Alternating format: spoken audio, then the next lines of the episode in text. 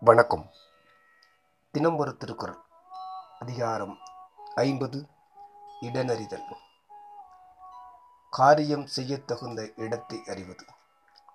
குறள் எண் நானூற்றி தொன்னூற்றி எட்டு சிறு படையான் செல் இடம் சேரின் ஒரு படையான் ஊக்கம் அழிந்துவிடும். பொருள். சிறிய படையை உடைய அரசனாக இருந்த போதிலும் அவனுக்கு செல்வாக்கு இருக்கும் இடத்திலிருந்து கொண்டு போர் செய்வானானால் பெரும் படையுடைய அரசனது முயற்சியும் வீணாகும். விளக்கம்.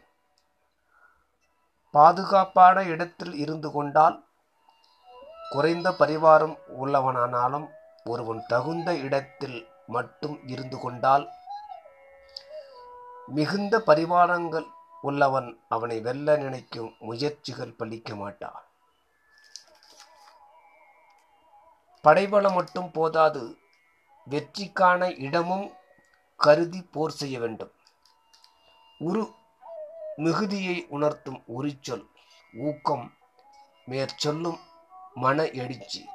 நல்ல இடமானது ஊக்கத்தையும் படை வழியையும் அழிக்கும் என்பதாகும். நன்றி.